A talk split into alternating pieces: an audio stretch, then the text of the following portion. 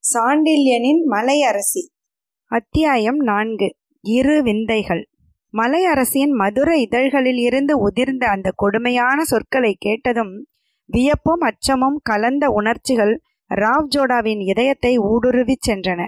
அப்படி அவன் நடுங்கியதை பக்கத்தில் உட்கார்ந்து இருந்த பிரம்மச்சாரியான ஹர்பா சங்கலாவும் உணர்ந்திருக்க வேண்டும். அவர் கருணை கண்கள் மார்வார் இளவரசனை நோக்கின அனுதாபத்துடன்.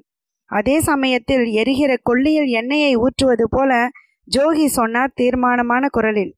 பிரம்மச்சாரிணியின் வாயிலிருந்து வரும் வார்த்தைகள் என்றும் பொய்யாவது இல்லை. ஜோகியின் சொல் கேட்ட ராவ் ஜோடாவின் மனநிலை மீண்டும் அதிர்ச்சிக்கு உள்ளாகியது. இவ்வளவு அழகிய பெண் பிரம்மச்சாரிணியா? மற்றவர்கள் தொடக்கூடாதவளா? என்று தனக்குள் கேள்விகளை எழுப்பிக் கொண்டான் ஜோடா. ஜோகி மீண்டும் நகைத்தார். ஏன் கிரிஜா பிரம்மச்சாரிய விரதம் பூண்டிருப்பது உனக்கு விந்தையாக இருக்கிறதா? என்றும் கேட்டார் நகைப்பின் ஓடே. கிரிஜாவா? வியப்பு குரலில் ஒலிக்க வினவினான் மார்வார் இளவரசன். அவள் பிறந்தபோது பெற்றோர்கள் இட்ட பெயர் மகா சக்தியான பார்வதியின் பெயர்.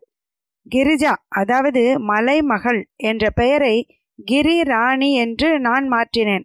அவள் மலையை ஆள துவங்கிய பிறகு கிரி ராணிக்கு தமிழ் மொழி பெயர்ப்பை அளித்து மலை அரசி ஆக்கினேன். திராவிட பிரதேசத்தில் இருந்து என்னை காண வந்த ஒரு சித்தரை திருப்திப்படுத்த என்று ஜோகி விளக்கினார். ஜோடா மேலும் வாயை பிளந்தான். திராவிட நாட்டு சித்தரா? என்று கேட்டான் பிரமிப்புடன். ஜோகி நிஷ்டையில் ஆழ்ந்து விட்டவர் போல் கண்களை மூடிக்கொண்டு பேசலானார். ஜோடா இந்த பாரதம் ஒரு பெரும் புண்ணிய பூமி. இதில் ஆதி காலத்தில் இருந்து ரிஷிகளும் யோகிகளும் சித்தர்களும் பித்தர்களும் திரிந்து வருகிறார்கள். சிலர் நூறு ஆண்டில் ஜோதி சொரூபமாகிறார்கள். இன்னும் சிலருக்கு ஐநூறு அல்லது ஆயிரம் ஆண்டு கழித்து அந்த பாக்கியம் கிடைக்கிறது. சிலர் அதையும் வேண்டாது தவமே சுகம் என்று உலகம் ஏற்பட்ட நாளாய் இருந்து கொண்டிருக்கிறார்கள். இந்திரிய வசப்பட்ட மக்களின் கண்களில் இவர்கள் படுவது இல்லை. ஆனால் தவசிகள் எங்கும் போகிறார்கள். கன நேரத்தில் விரும்பிய இடத்தை அடைகிறார்கள். அப்படி வந்தார் சித்தர் இங்கு. நாங்கள் கலந்து பேசினோம். ஜோகி வாசகத்தை முடிக்கவில்லை.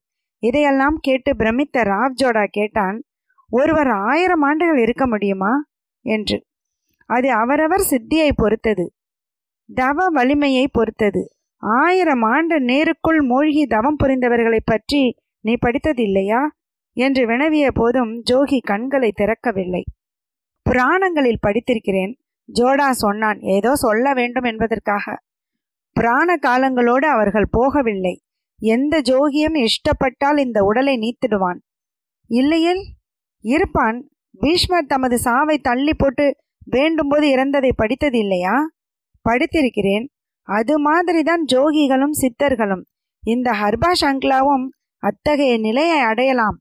அவர் கட்டியிருக்கும் வாளை துறந்தால். ஜோகின் இந்த வார்த்தையை கேட்ட பிரம்மச்சாரி நகைத்தார்.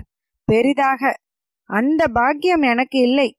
வாளை துறப்பதை விட உயிரை துறப்பேன் என்றார் நகைப்பின் ஊடே அது உன் விருப்பம் ஹர்பா சங்க்லா என்றார் ஜோகி பெருமூச்சு விட்டு. அப்பொழுது இடை புகுந்து கேட்டான் ஜோடா. ஜோகி தாங்கள் அந்த திராவிட சித்தருடன் என்ன பேசினீர்கள்? என்று. உலக முறையில் பேசவில்லை இருவரும் வாயை திறக்கவில்லை என்றார் ஜோகி. அதுவரை வாளாவிருந்த அந்த பெண் குறுக்கே புகுந்து சித்தர்கள் சந்திக்கும் போது வாயால் பேசுவது இல்லை சிந்தையால் பேசிக்கொள்கிறார்கள். நீ அதை புரிந்து கொள்வது கஷ்டம் என்றாள். இந்த ஜோகி சித்தர் விவகார வேதாந்தம் மண்டையை குழப்பியதால் ஜோடா அதை விட்டு தனது சொந்த விவகாரத்தை பற்றி கேட்டான். ஜோகி அடுத்து நான் என்ன செய்யட்டும்? என்று வினவினான். உன் தலைநகருக்கு போ என்றார் ஜோகி. மண்டோருக்கா? ஆம். அங்கு இருந்து நான்கு நாளில் நான் வெளியேற நேரிடும் என்று மலையரசி சொன்னாளே. அவள் சொன்னால் அது சத்தியம் நான்கு நாளில் மீண்டும் நான் ஓட வேண்டுமா? ஆம். அப்படியானால் நான் போவானேன். உன் கர்மாவை பூர்த்தி செய்ய. இந்த ஹர்பா சங்கலாவின் உதவி கிடைக்கும் வரை நீ நாடு இழந்து நகரம் இழந்து ஓடுவாய். பிறகு நீ இந்த மலை மீது ஒரு கோட்டையை கட்டுவாய். அது உன் பெயரால் ஜோத்பூர் என்று பிரசித்தமாகும். பெரும் அரசை நீ நிறுவுவாய். இது உன் தலையெழுத்து. ஆனால் மேலும் உன் கைகளில் இரத்தக்கரை படியும். எப்படி என்று கேட்காதே. கர்ம வினைகளில் இருந்து நீ தப்ப முடியாது. ஆகையால் சொல்கிறபடி செய். போ உன் நகரத்துக்கு என்று உத்தரவிட்டார் ஜோகி. பிறகு மௌனமாகிவிட்டார். அவர் கண்கள் மூடின.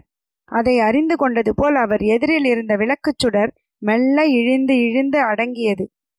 ஜோகி சமாதியில் ஆழ்ந்து விட்டார். செல்லுங்கள் வெளியே என்ற மலையரசின் கண்டிப்பும் அதிகாரமும் நிறைந்த குரலை கேட்ட மார்வார் இளவரசனும் ஹர்பாஷங்க்லாவும் எழுந்தார்கள். ஹர்பா சங்க்லா வெளியே நடந்தார் பதில் பேசாமல். அவர் பெரும் காலடி சத்தம் குகையை அதிரச் செய்தது. அடுத்த சில வினாடிகளில் அவர் புறவி மலைச்சரிவில் பாய்ந்து செல்லும் பெரும் ஒலி ஜோடாவின் காதில் விழுந்தது. ராவ் ஜோடா ஜோகியை நோக்கினான். அவர் முகம் ஏதோ பெரிய விளக்கு போல் பிரகாசித்தது.